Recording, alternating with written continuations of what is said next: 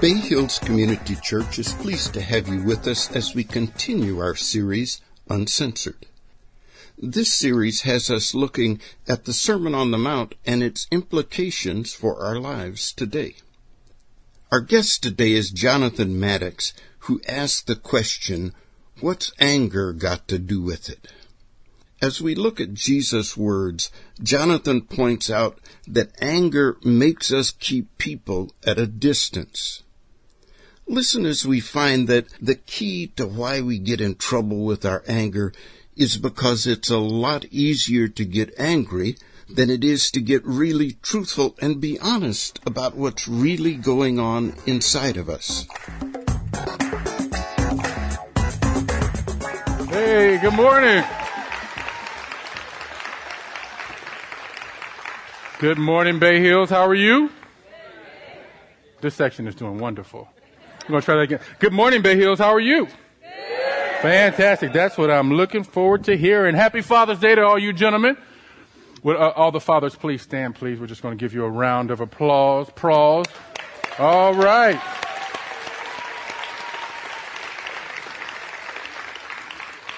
It's actually one of the most thankless jobs that, that exists in this country. But I need you to know that fathering is a critical part of your child's healthy development. Um, as fathers, we um, support um, improved academic performance, uh, decreased drug use, decreased promiscuity, improved sibling relationships, and it also keeps our wives from killing our kids. So we got a we got an awesome job. So I just want to say Happy Father's Day to you again. Uh, uh, we as a church celebrate masculinity and fatherhood. And so I just want you to know that you are loved and supported. And today is your day, even if you got to go out and barbecue in that hot sun. All right. Well, these are my people. Um, that, that's my son, LJ. Um, he is 18 months old. Uh, my daughter, London, is four. She's very artistic and likes to color and swim and jump around. She's got a lot of energy, so we have to find some things for her to do. And there is my lovely wife, Diane. We've been married for, to be 21 years in July. All right. And I don't know how we made it, but we are still here. All right. By God's grace, she has hung in there with me. And so I am so excited. And all the wives say, Amen. All right. All right. All right. Uh, so there's a story about a Quaker who had an ornery cow and he was tired of going round and round and round with this ornery cow. So he decided today was the day I am not going to get into it with this cow and I'm not going to say a cross word. So he went out there to milk the cow and when he first went out there, the cow, as he's sitting on the stool, the cow began to whip him in the face with his tail, which stung, and he bit his tongue and said, I'm not to do that today. I'm not to say that today. And so he, he held his tongue. And then old Bessie, as he was milking the cow, continued to go on, stepped on his foot. I mean, just got him real good. And he was like, Oh, I'm not to get into it with this cow today. So he pulled his foot from underneath the cow's hoof and went on about milking the cow. A few minutes later, as he got the uh, the uh, metal bucket halfway filled with milk. Bessie looked back, saw it, and kicked it over. And uh, old Quaker had to start over and over again. But the thing that really got his goat was after he had finished milking the cow, got his bucket full of milk. Uh, as he stood up to walk out the door, Bessie kicked him 12 to 15 feet. He ran into, he hit a wall and spilled his milk all over the place. And the Quaker ran around to the front of the uh, cow and said, "That is it. I promised I would not get into it with you today." I'm a Quaker, so I cannot strike you, but I can sell you to a Presbyterian.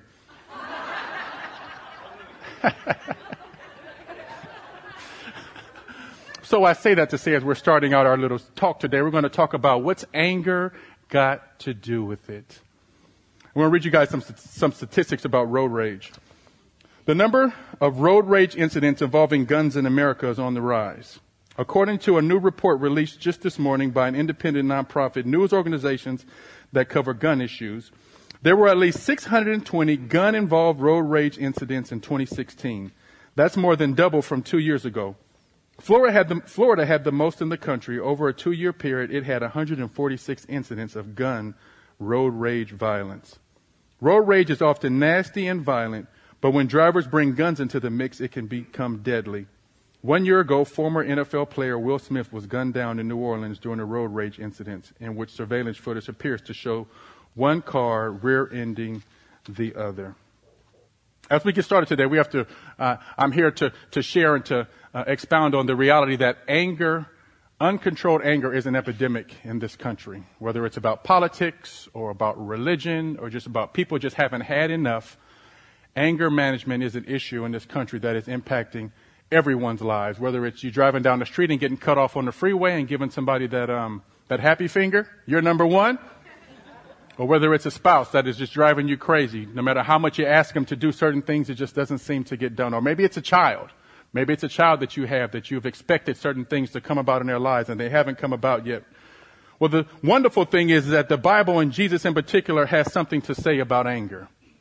He was uh, very acquainted with anger. He understands anger, but yet at the same time, he holds us to a higher standard as Christians. So if you could get out your Bible, we're going to go to Matthew 5. We're going to read verses 21, 22, 23, 24, and 24. Yes, I said that twice on purpose. Everybody have their Bible? Their phone, their iPad? We good? All right. This is Jesus talking. You have heard it said, you have heard that it was said to the people long ago, do not murder. Anyone who murders will be subject to the judgment. But I tell you that anyone who is angry with his brother without cause will be subject to the judgment. Anyone who says to his brother, Raca, or fool, or worthless one, is answerable to the Sanhedrin. But anyone who says you fool will be in danger of the hellfire. Therefore, if you are offering your gift at the altar, and there remember that your brother has something against you, leave your gift there in front of the altar First go and be reconciled to your brother, and then come and offer, offer your gift. So my first question is, what in the world is Jesus talking about? Nobody in here hopefully has ever murdered anyone. Nobody in here hopefully has intended to murder anyone. But if you take a couple of steps backward and you go back to Matthew 5 and 17, you'll see something that's pretty critical. Jesus saying in this same section says, do not think that I have come to abolish the law of the prophets. I have not come to abolish them, but to actually fulfill them. Jesus, when he began this dialogue on anger, began to talk to his disciples about the reality that you have heard this, that, and the other from others long ago. The reality was in the first century uh, Jewish nation, only the Pharisees could actually read the sacred scriptures. The sacred scriptures had not been translated to Greek. They were only in Hebrew, and only the Pharisees could read Hebrew. So they were the ones who would interpret what God said and what God expected of us, uh, expected of them in terms of their behavior. So the people's capacity for righteousness and right living was limited by the Pharisees' willingness to be open and honest and transparent and to dissect uh, the scriptures properly. But they were not doing so. So Jesus said, because the Pharisees aren't doing what they're supposed to do in terms of teaching you with the gospel, I have come to actually fulfill them. I have not come to abolish them. What they're saying is correct. Thou shalt not murder. But God actually intended more than that when he's talking about murder. If you go down to verse 20, he says, For I tell you that unless your righteousness surpasses that of the Pharisees and the teachers of the law, you will certainly not enter the kingdom of heaven. Jesus was reminding us that he was calling us to a higher standard. Jesus today isn't calling us just not to murder people or not to harm people physically. Jesus is saying, I'm calling you to look at the motives and motivations that drive the attitudes, the self-talk, the choices, the potential things that your mind marinates on. I'm calling to come see about those things. I'm coming to look inside your heart. So Jesus is telling us today that it's not just good enough that we don't hurt and harm people. God says, I want to go inside of you and I want to look at your motives. I want to look at your motives. Let's go to Matthew 23 for a second. Matthew 23, verses 25 through 28 says something very uh, interesting about his perspective on the Pharisees. See, the Pharisees thought they were righteous because they kept the external elements of the law. They thought they were righteous because they tithed down to the smallest mint. They tithed everything that they had that they gave the appearance of giving, that they would pray in public. And Jesus said, you know, it's not really about those things, but I have some, I have some ideas about them. In verse 25 of chapter 23, Jesus says this, Woe to you teachers of the law and Pharisees, you hypocrites! You clean the outside of your cup and dish, but inside they are full of greed and self-indulgence. You blind Pharisee, first clean the inside of the cup and dish, and then clean the outside, and it will be clean also. Verse 27. Woe to you, teachers of the law and Pharisees, you hypocrites. You are like whitewashed tombs, which look beautiful on the outside, but on the inside are full of dead men's bones and everything is unclean. In the same way, on the outside you appear to be people who are righteous, but on the inside you are full of hypocrisy and unrighteousness. And so, so many times in my life, I've read the scripture and, and I felt like God was talking to me and saying, you know, you're doing a really good job of giving the outward appearance of being okay, of doing all the right things in front of people. But when I look at the motivations of your heart, when I look at the things that your heart uh, meditates on, when I look at the way you respond to people in your mind, it's not pleasing to me. And so I believe that God is telling us today that God is saying, I know that you're not going to go out and kill anyone. I know that you don't want to go to San Quentin. I know that you don't want to chase somebody down the freeway in your car so that you can give them a piece of your mind. But what are you doing in your heart? What are you doing in your mind? What does your self-talk look like and how is it impacting your relationships? So that's what Jesus is calling us to today. He's calling us to a higher standard of righteousness. Next slide. So w- when we're talking about anger, the question is, what exactly are we talking about?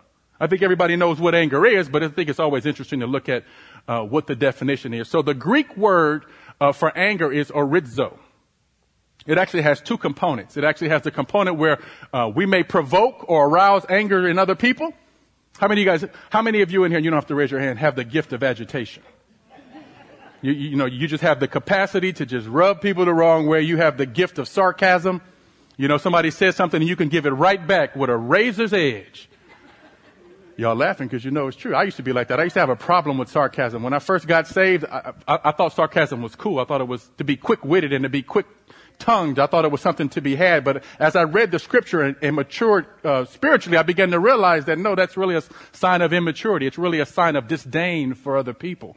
God didn't call us and doesn't have a spiritual gift of sarcasm. So it's the capacity to provoke anger or arouse anger in other people, but it's also uh, to be provoked to anger, to be provoked to wrath. How many guys drive up and down 580, 80, 880, 780, 680, 280, whatever? Have you ever had a moment on the freeway? You ever had somebody just kind of cut you off or, or, or, or, or, or my thing is, if you're in the fast lane, why are you driving the speed limit? Why are you driving the speed limit? Get that Prius into the slow lane. It's always the people with the Priuses. It's like, why are you over here? This thing didn't go. You got a, you got a four banger in there. You need to be on that side. When we start going downhill, then you can get in the fast lane. But, but, but, but I'm always having these moments. Or if you haven't had one of those conversations with your spouse and you know that they're just not getting it, they're, they're just not hearing you. They don't want to hear you. They're not trying to hear you. They're, they're, whatever's going on, they're just not interested. Although married people got real quiet. Yes, that stuff happens. You say things to your kids and you tell them over and over again, don't do that, don't do that, don't do that. And as soon as you turn around, they're doing that. There's multiple opportunities in our lives to be provoked to anger. But the reality is, is that the Bible and God has called us to a position of being uh, anger management specialists. You know, looking inside of our hearts and looking inside of our minds is to figure out what's going on inside of me so that I can contain and maintain my cool in the midst of a difficult situation. Next slide. What's awesome about anger is, is that anger is really only one of several emotions that God has gifted us with. I mean, anger is one, but there's also uh, ecstatic. You can feel ecstatic and confident and surprised and hopeful and happy and confident. And see, there's anger. He's over there. He's looking all crazy. Uh, disgusted, lonely, sad, impatient, dissatisfied you know, disrespected. There's a whole spectrum of feelings, but for most of us, we tend to live in the anger domain. And my question is always why? Why am I so upset about this? What is going on in my life? And as we go further on into this message today, we're going to talk about some reasons why that happens. So here's some realities that we need to know about anger. First of all, we just talked about it. Anger is a God-given emotion. It's one of many. The Bible says that God created man in his own image in the image of God, He created him, male and female, He created them. So our emotional world is a reflection of the emotional world that exists in God. God wants us to enjoy our emotional world. God wants us to experience our emotional world because it's really how we interact with ourselves and how we interact with our environment. You know, I love gardening and I love flowers and there's nothing more beautiful to me to go up and smell a rose that has a beautiful aroma. It just does something and, and makes me feel effervescent. That was a that was a nice, wasn't it? That was nice. That was nice. And so uh, our emotions are would allow us to interact with ourselves and interact with other people. When things go on in our environment that we don't like, we have a reaction and a response to that. Well, God gave us that. God gave us the capacity to feel. The second thing is anger is normal, healthy, and informative. Is there anybody in here who doesn't get angry? Oh, no, no, no, no, no, no, no, no, no, no, no, no. Nobody. Thank you. Okay, all right. First service, there was like 17 of them. I was like, what is, what do you mean? If you're saying you don't get angry, you're not honest, or you live in a room all by yourself. But it's normal. It's healthy and it's informative. It's like the red dashboard light in your car. When the red dashboard light in your car comes on, you know, hey, it's giving you information.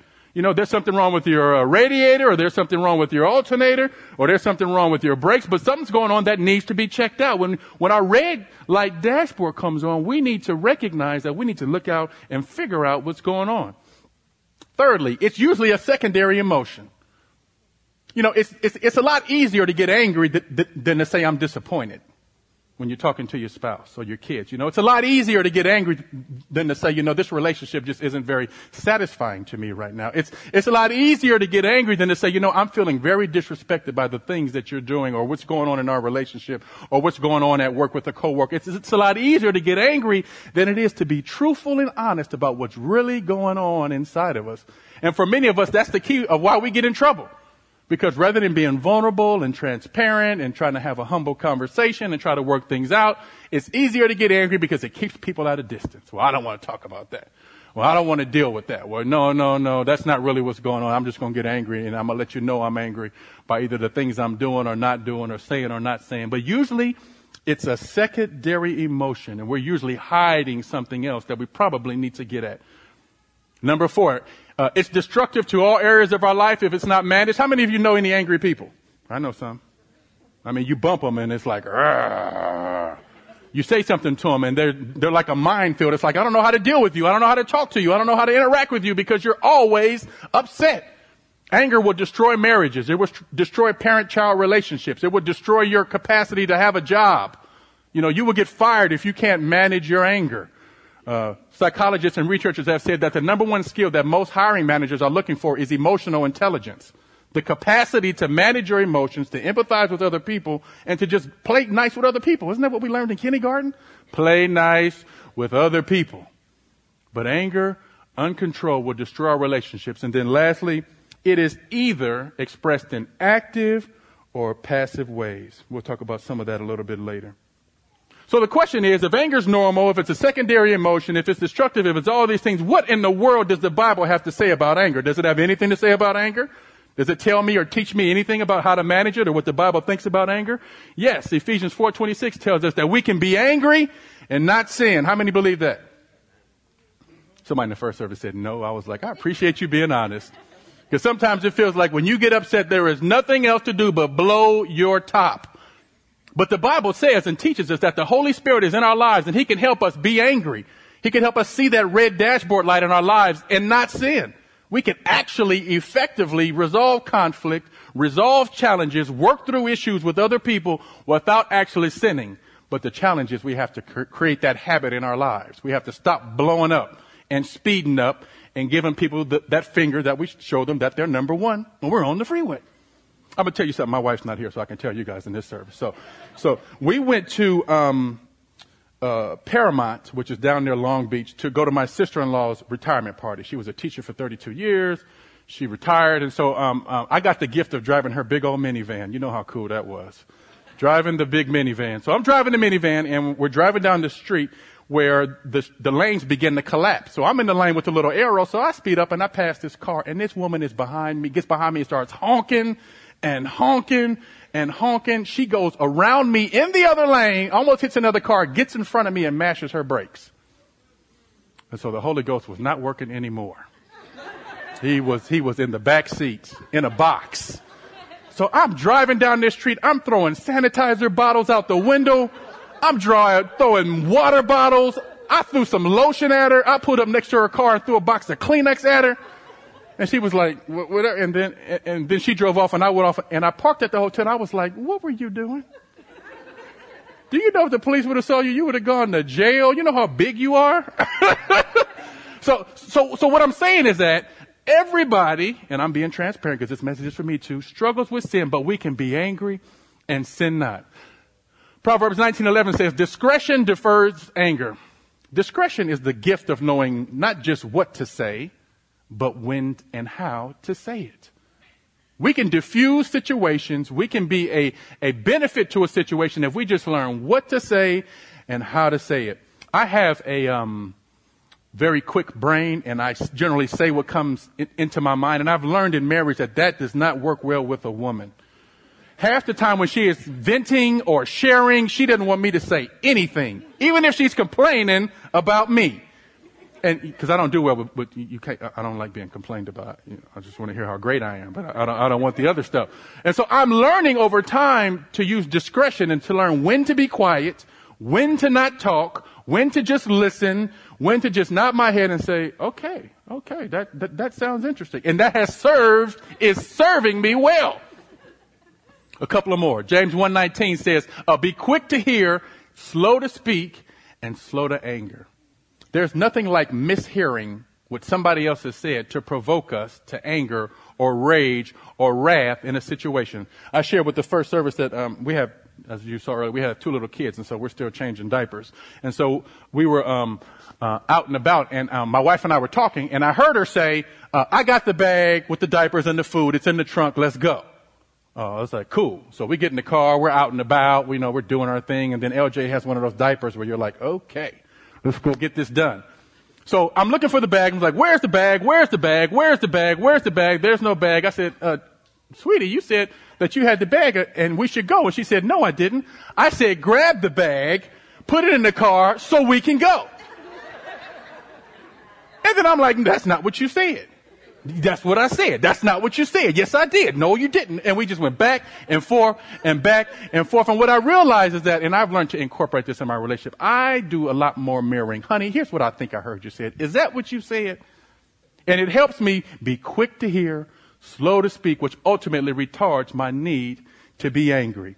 So the Bible has a lot to say about anger. It has a lot to say about how we can manage it. But I think beyond just looking at the scripture, I think it's important for us to look at people in the Bible. Because sometimes we can read the Bible and we can kind of whitewash and think, oh, well, they had it together and their lives were perfect and they didn't have any challenges. Well, the reality is, is that's not the case. They were just as human we are. The only thing is they didn't have iPhones. They couldn't text people. They couldn't Facebook. They didn't have in, LinkedIn and all that other fun stuff. But they were people just like we are. So we're going to look at a couple people in the Bible and see how their lives and what they've been through could impact or inform how it is that we manage our own anger. So the first one is Moses. Many of you know the story of Moses. Moses was used by God to deliver the children of Israel out of Egypt. Uh, the challenging thing is, uh, Moses' early life wasn't as exciting as his latter life. Moses was born in a time where Pharaoh was actually put out an edict to kill all the firstborn boys in Egypt. So Moses' mom, in an attempt to preserve his life, put him in a basket of reeds, set him on the Nile River, and he was found by Pharaoh's daughter, and he was raised there. So we see that in Moses' life, the first thing that he experienced in life was broken attachments. He was adopted. He was taken from his family of origin. He was taken from his siblings and his aunties and his mom and his dad. And he was raised in a foreign home. And so now we know that Moses brings to the table these broken relationships. These broken relationships with his parents and his siblings and other people. And we know that when those things exist in people's lives, it impacts how we view the world, how we view ourselves, and how we react and respond to people. So my question for you today is what in your past related to relationships may be fueling or impacting the way you manage your anger? You know, I know people don't like to talk about divorce, but there are people in this room who have been divorced, who may have been treated badly in relationships. There are people in here right now who don't have great relationships with their own children. They'd like to have better relationships with them, but it's not working out. Some of us in this room have had poor relationships with our parents. Today is Father's Day and we celebrate fathers and you may be a great dad, but ultimately maybe you didn't have a great relationship with your dad. So that colors the way you see life. It colors the way you do life. It colors the way you manage your own anger. Moses' anger was fueled by broken relationships. They were unresolved. They were unaddressed. They were untalked about. And because they, because of that, it just festered over time and festered over time and festered over time. Till one day we see Moses, in an attempt to do good, sees two Israelites fighting. He's like, what are you guys fighting for? What's going on? And he saw an, no, he saw an Egyptian smiting an Israelite. And he goes over and he kills him in an attempt to do good. And I always wondered how much of that was fueled by what had happened to him early on in life, that broken relationship, that rage and that anger that was festering, that was not addressed. But Moses didn't just have that one incident. Moses, in leading the children of Israel, how many of you guys are managers, supervisors, oversee people? Nobody? One? Okay. The reason why I'm asking you is supervising people is not easy. It'd be nice to supervise people who wanted to do their jobs, but I'm think some of y'all are supervising people who don't want to work, don't want to show up on time, don't want to do what they're expected to do, want to come late and leave early. It's a challenge. Now, could you imagine supervising two million people, walking through the desert for 40 years in some hot sandals, eating manna every day? You're like, there ain't no barbecue, there ain't no, there ain't no In-N-Out burger day. We eating manna again. Yes, again. And Moses uh, had the unfortunate um, experience of having people complaining to him and complaining to him and complaining to him all the time. Till there came a day where they actually didn't have any water, and the people of Israel uh, said, "You need to go to God and figure out this water thing, or we're going to have a hot mess out here." So Moses goes and talks to God, and God says, "Moses, go speak to the rock, and I'll provide water for the children of Israel." Well, as he was coming back down the mountain, the people started giving them a piece of his mind about how much they liked being out there uh, in the desert. And Moses went over and struck the rock with a stick. And although God was gracious and merciful in providing water, God told Moses, because you did not honor me in front of the people, you're not going to enter the promised land. And so I have a two point issue with that. The first part is, is that managing people and being in relationship with people is stressful. It could provoke us to say and do things that we normally wouldn't say and do if we weren't in relationships with people. But the reality is, is that we can't get out of relationships with people because that's how God designed the world. That's how God designed the church. So we have to learn how to manage those stressful situations, learn how to manage stressful people, manage our own stress so that we don't find ourselves blowing up and giving people a piece of our mind when we technically shouldn't have to. And then lastly, ultimately, we see in the life of Moses, because he couldn't manage and maintain what it is that God had given him, he lost his capacity to enter into the kingdom. Moses was called to lead the children of Israel into the promised land. They were able to go in, and Moses was not because he could not and did not manage his anger. Managing our anger or the lack thereof has consequences for all of us. So the next person we're going to talk about is King Saul. King Saul was the first king of Israel. He was a humble man who was promoted to the king of Israel by God God's people were crying that they wanted to be like the world. They wanted to have what the world had. They wanted to have a king over them. So God said, fine, give them what they want. I'm going to promote Saul. And Saul, when he initially began his kingdom, uh, his kingship was doing well. He maintained his humility. He maintained his connection with people. He maintained his account- accountability group. But over time, what happened was Saul became filled with pride and felt like he didn't need to be in relationship or accountable to other people. So one day when David was coming back from a battle, uh, after he had killed the Philistine, after he had killed the Philistine, uh, they were all out together, and the lady started singing about David. Uh, Saul has killed his thousands, and David his ten thousands. Saul has killed his thousands, and David his ten thousands. Saul's pride was triggered. How could they say this about him when I'm the king? How could they exalt him over me when I'm the king? I'm in charge. I'm the one who should be getting all the accolades, who should be getting all the praise, who should be getting all the whatever. And the Bible says that from that day on, Saul was angry with David and he had committed to kill him. So my question is, where does pride live in our lives? You know, there's always going to be somebody who's smarter than us, uh, more blessed than us, has more material possessions than us, has a greater place in the kingdom. God is using them differently than He's using us. And the question is, how, when we see those people, how do we react and respond to those people? Some of us manage that very well. You know, we're not really interested in that, but others of us struggle with that. Our pride gets in the middle of everything. We always have to be right. We always have to have it our way. We always have to win an argument. Anybody married to anybody like that? You always gotta win the argument. Why do you have to have the last word? Why can't I have the last word once? Just once. Just one time. Why are you always right? But the question, the challenge is, is that when, when we don't manage that properly, it will actually get us in trouble. It will destroy our relationships. It will destroy people's willingness and interest in being around us. And so we see that because Saul was full of pride, because he couldn't manage that, because he always had to be the best, he always had to be right, he always had to be the one, that he ultimately lost his kingdom. The Bible says that the prophet came to King Saul and said that God has taken this kingdom that belonged to you and has given it to somebody better than you. There are consequences in our lives when we don't manage and steward uh, the circumstances and the people that God has placed in our lives. And then lastly, we're looking at Cain and Abel. These were the first brothers in the Bible. I have a brother. Um, I don't see him that often.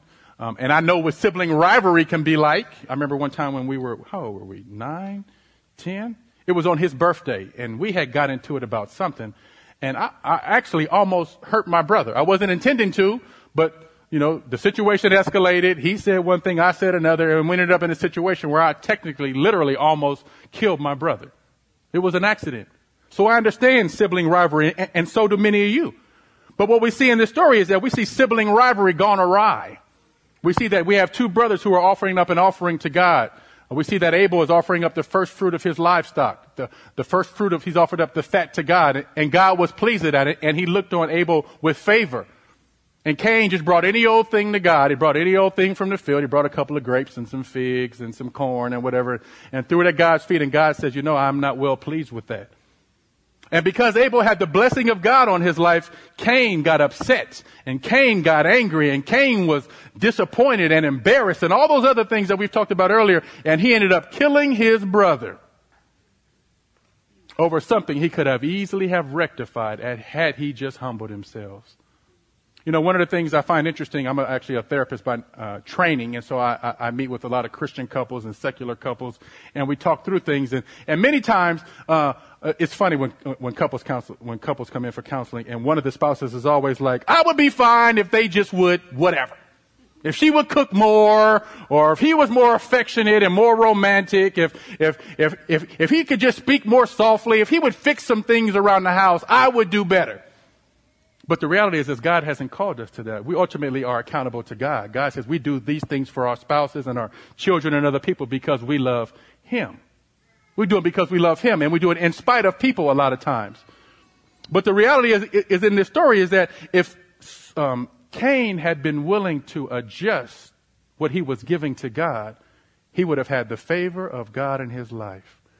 And I think sometimes we have to realize is that we're ultimately in, in, control of what God provides for us. We're ultimately in control of what God does for us. If we sow like we're supposed to, if we re, if we tithe like we're supposed to, if we give ourselves away in service to God, God's blessing will be in our lives. There is no reason to be envy and, envious and jealous of other people because ultimately we can receive the same things from God if we're willing to receive and do what God requires of us. And we see that because Cain was unable to do that, that he ultimately lost his family. We see that Moses lost his opportunity to enter into the kingdom. We see that Saul actually literally lost his kingdom. And then we see that Cain ultimately lost his family because he didn't want to do what was expected by God. And so my question is, which one of those boats are we in, if any? You know, I know where I sit. I know where I struggle. I know that just because God has called me to preach and teach and has gifted me to do things, I know that my life is not completely together. And if that's my experience, I know that's your experience too. So there has to be some place in this message where God is speaking to you saying, you know, I want you to look at that. You know, I want you to look at that first marriage that you were in and how that's impacting the way you're treating your current spouse. You know, I want you to look at the way, I want you to look at the way you were parented and how that's impacting the way you're parenting your own children. I want you to look at that. I want you to figure out some things. I want you to resolve some things. And then at the end of the message, I'm going to talk to us about what we can do to get those things resolved. The next slide asks us, did Jesus ever get angry? You bet he did. And I'm sure working with Peter, James, and John, he got angry all the time. They were some difficult people to be around, but, but Jesus had learned, the Bible says that we have not a great high priest who could not be touched with the feelings of our infirmities, but he was touched at every point like we are, yet without sin. He experienced anger and he experienced frustration and he experienced disappointment. But 1 Peter 2 tells us something uh, extraordinary about his response to those difficult situations that helped him maintain his peace. It's in 1 Peter 2, 21 to 23, and I'm going to read that quickly. This helpful? Okay, I'm just just checking because you know when, when people get quiet, it's either because you're stepping on their toes or because you are killing them All right, so we got 1 Peter 2, verse 21, and it says, To this you were called because Christ suffered for you, leaving you an example that you should follow in his steps. He committed no sin, and no deceit was found in his mouth.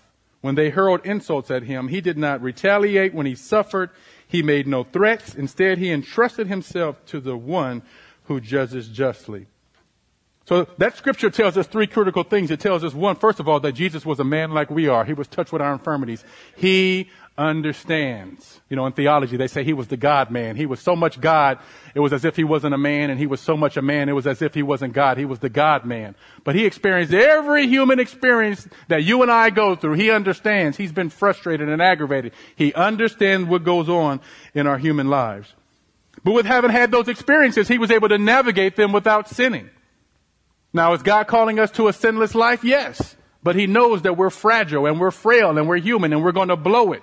And he's made accommodations for that. So he's not calling us to sinlessness. He's calling us to awareness.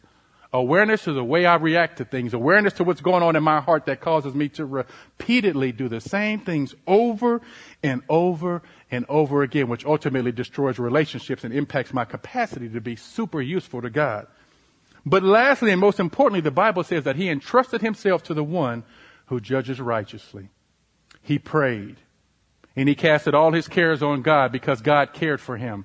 And he waited and waited and waited and waited. And in many cases is still waiting until God brings about the righteous judgment that he's waiting for. I have a very hard time being patient. You know, I have a very hard time waiting for God to get folks because I be wanting God to get them like right now, like get them today. They hurt my feelings. They shouldn't have said that. I didn't get promoted. Get them today. But God doesn't work like that. Some things that are going on in our lives, God is ordained because He's ultimately trying to mature us.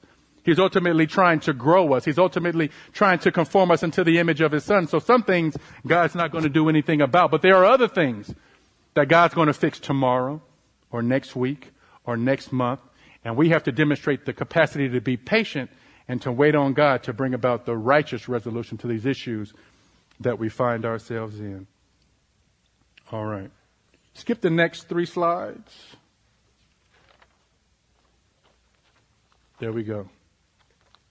So here we are. So, so, so here's some questions to consider when we look at anger. Does everybody have a good picture of what happens when they get angry? How they respond? How many of you are externalizers? When you get angry, everybody in your building knows it. You get people a piece of your mind, you bumping over desks, you throwing things, you slamming doors, you know, you, you may have broken a PSP or two, thrown a cell phone down. Some of us are like that. And then others of us are internalizers. We get angry and we go sit in the corner and seethe. And then we cook dinner and we serve it to you cold. And then when you, when, you know, if you're married, you know, when you want to be sexually active, it's like, no, I'm tired. I don't, uh, not today or tomorrow and next week's not looking good either. you know, we get back at people. You know, we just, we, we, we don't do it uh, actively, but, but you know that we're angry by the way we're relating or not relating to you. So here's some questions to consider as you look at how you react to and respond to anger. The question is, what am I really angry about? You know, why are you blowing up because the peanut butter jar top wasn't all screwed all the way down? Is that really what you're angry about? Or is it something else? You know, why are you always blowing your top when you don't get your way, when your spouse doesn't give you what you think you should have? Is that really the issue? Or is there something maybe from your childhood or your first relationship or from somewhere else where you're feeling inadequate that you haven't necessarily resolved? What am I actually angry about? The number two, is the intensity that I feel reasonable?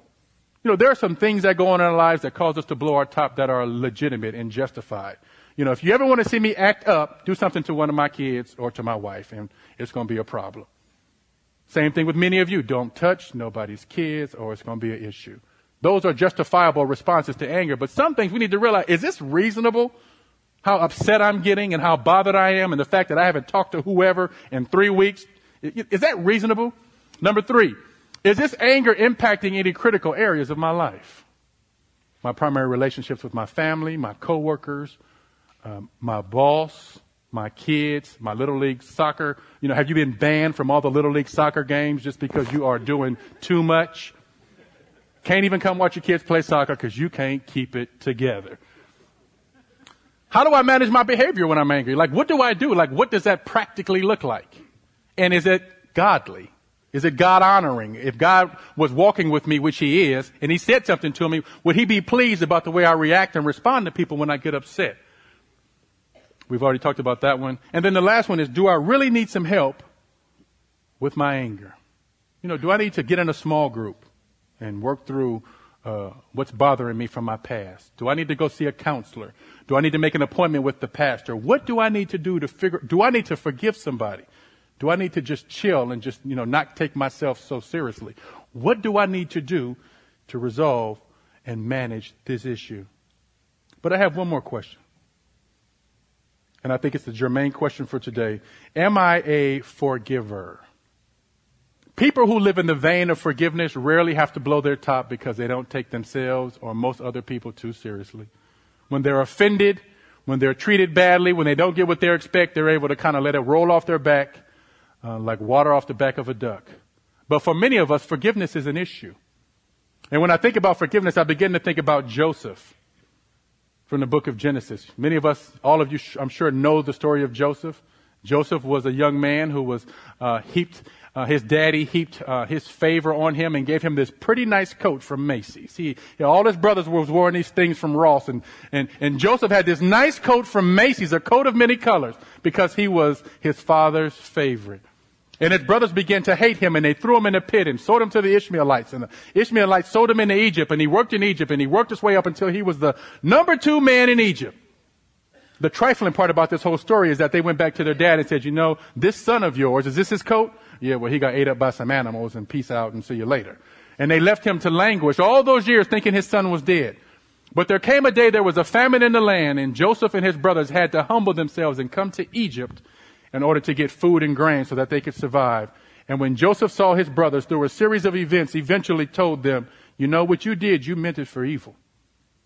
You meant that for evil. But ultimately, God meant it for my good to save many lives, which He has done today. And for many of us and for many of you, there are people that have been in your lives who have meant evil in your lives. They meant to harm you. They meant to destroy you. They meant to break you. They meant to take your, your material possessions from you. But the fact that you're here today lets me know that God had another plan in the midst of it. And so sometimes, even though we've moved on and God has blessed us, we have to be willing to look back and say, you know, I know God has blessed me, but I need to forgive and let go of that situation. I need to forgive and let go of that person. I need to forgive and let go of the way I was parented, the way my first spouse treated me, the, the way my kids aren't doing what I expect them to do. Whatever your thing is, we have to let that stuff go so that we can begin to not only manage our anger, but have the life that God calls us to have. Jesus died for us to have peace and joy and patience and all the fruit of the Spirit, but for many of us, it's impacted by our inability to get beyond something that's happened in our lives. Can you go to the last slide? The reality is, is that we have to do that because God did that for us. You know, God had a bone to pick with all of us. You know, there was a time in all of our lives where we lived in sin and we loved it. We lived in sin and we enjoyed it. We was having a good old time. And if God had not been gracious and merciful to us, we wouldn't be here today. We'd be in hell. But God seeing us and our potential and His great love for us called us out of darkness into His marvelous light through the process of propitiation. And propitiation is merely a theological term that says God's wrath has been appeased.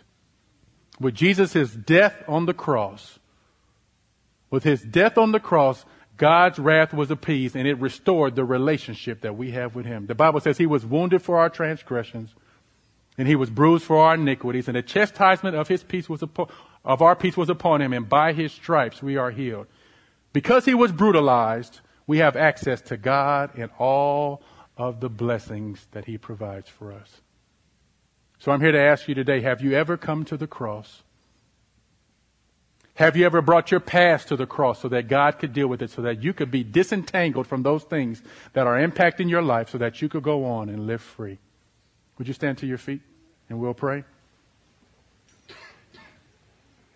You know, I'm always aware when God preaches messages like that that there's something or someone in the room that God wants to resolve. You know, God didn't just serve us, save us so we could be ushers and preachers and youth pastors and deacons. God saved us because He wanted to restore our lives. And a big part of Him restoring our lives is us being honest about what we've been through so God can heal us. So if there's anything in your life that you're, that you know has risen to the surface today, I'd like for you to meditate on that for a minute while I pray and we ask God to, to cleanse it and to heal it and to give you a path going forward so that you can be different from this day forward. God, we thank you and we praise you. We thank you that on this Father's Day, Lord, it's not just my Father's Day and these gentlemen's Father's Day, Father, but we tell you happy Father's Day. Thank you for saving us. Thank you for having pity on us. Thank you for being merciful to us when we didn't deserve it. I pray for myself and these, your people today, God, that you would meet them. That as they process the information and the reactions that they're having to life, God, that you would strengthen them and that you would heal them and that you would help them to move forward in their lives. Those broken relationships and those broken places, God, you've come to heal those. You've come to give us beauty for ashes. And we pray, God, that you would manifest that beauty in our lives as we obey you and walk with you, even in those painful and dark places. God, we love you today and thank you for all that you're doing. Thank you for saving us.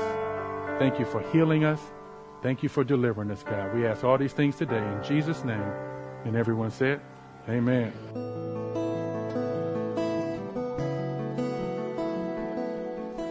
It's our hope that today's podcast has enriched your life and answered questions you may have had.